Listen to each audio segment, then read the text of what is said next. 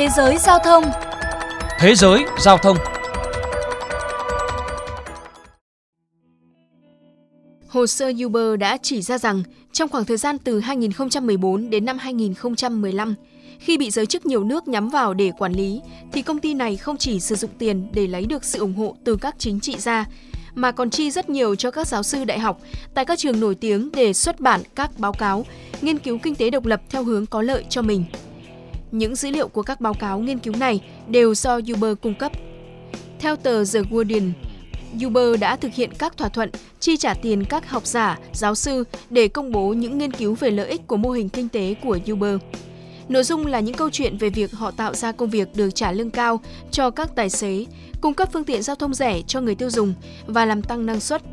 Số tiền mà Uber chi cho mỗi báo cáo có thể lên tới cả trăm nghìn đô la Mỹ.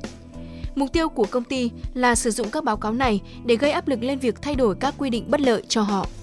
Về vấn đề này, bà Lausa Dongwas, nhà báo tự do từng đã công tác với nhiều tờ báo như Telegraph và Guardian cho biết, hành động của Uber thực tế đã được rất nhiều công ty doanh nghiệp ở các lĩnh vực khác nhau thực hiện cùng nhằm mục đích quảng bá. Những kiểu quảng bá như thế này không hiếm nhưng vẫn hiệu quả bởi nhiều lý do, bà chia sẻ.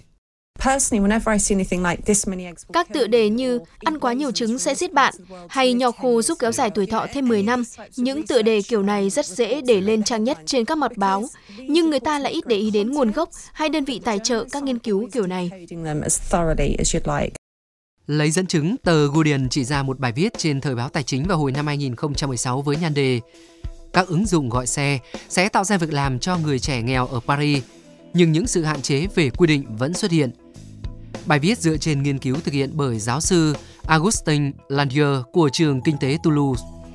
Những báo cáo này nhìn có vẻ trung lập nhưng lại thường nhấn mạnh vào việc Uber tạo ra vô vàn việc làm, tạo ra giải pháp giao thông giá rẻ và tăng cường năng suất lao động. Sau đó, Uber sẽ gửi những nghiên cứu này cho các chính trị gia và truyền thông để tác động vào những quyết định theo hướng có lợi. Lấy ví dụ ở Pháp, giáo sư Augustin Landier của Đại học Kinh tế Toulouse được trả 100.000 euro để tạo ra một bản báo cáo được nhận xét là quảng cáo trực tiếp vai trò kinh tế tích cực của Uber.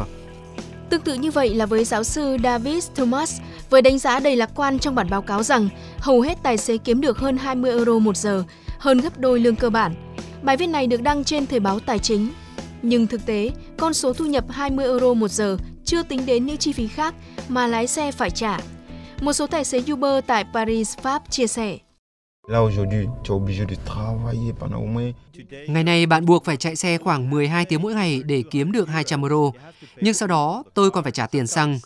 Trước đây một vài người bạn của tôi nói rằng lái xe cho Uber chẳng khác gì trở thành nô lệ. Và giờ thì tôi đã hiểu. Công việc này khiến tôi không còn thời gian để về gặp gia đình. Bạn bị quá tải, buộc phải chạy xe liên tục nhiều giờ đồng hồ để kiếm tiền nuôi gia đình, chi trả các hóa đơn.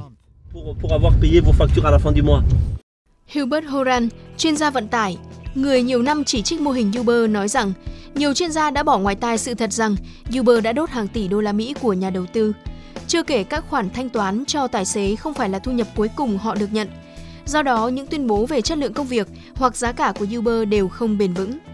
Ngoài ra, Uber luôn miệng chỉ coi các tài xế như đối tác, chứ không phải lao động để tránh việc phải chi trả cho các quyền lợi tối thiểu của họ, kể cả tại các quốc gia như Anh, Tây Ban Nha, Hà Lan. Những quốc gia đã công nhận tài xế Uber là lao động, thì việc tính toán thời gian làm việc từ thời điểm bắt đầu chuyến đi, thay vì khi tài xế đăng nhập vào ứng dụng để tính giờ làm vẫn còn gây tranh cãi.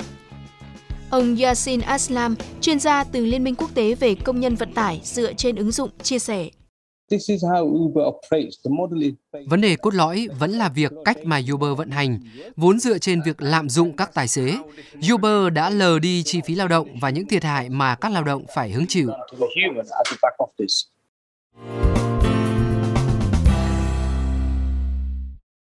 Thưa các bạn, diễn biến mới nhất trong vụ dò dỉ hồ sơ Uber, hiện Tổng thống Pháp Emmanuel Macron đang đối mặt với một cuộc điều tra của Quốc hội vì những thông tin tiết lộ từ hồ sơ Uber, cho rằng ông từng rất nhiệt tình giúp Uber vượt qua các quy định khắt khe của chính phủ. Về phía Uber, trước vụ bê bối này có lẽ trong tương lai các chiêu trò này sẽ khó có thể được áp dụng trở lại. Chưa kể vụ việc sẽ khiến chính quyền các nước buộc phải nhìn nhận lại và siết chặt hơn trong việc quản lý các mô hình kinh doanh công nghệ theo kiểu này nhằm đối phó tốt hơn với sự phức tạp của thời đại kỹ thuật số. Đến đây chuyên mục Thế giới giao thông hôm nay xin được khép lại. Kính chào tạm biệt và hẹn gặp lại.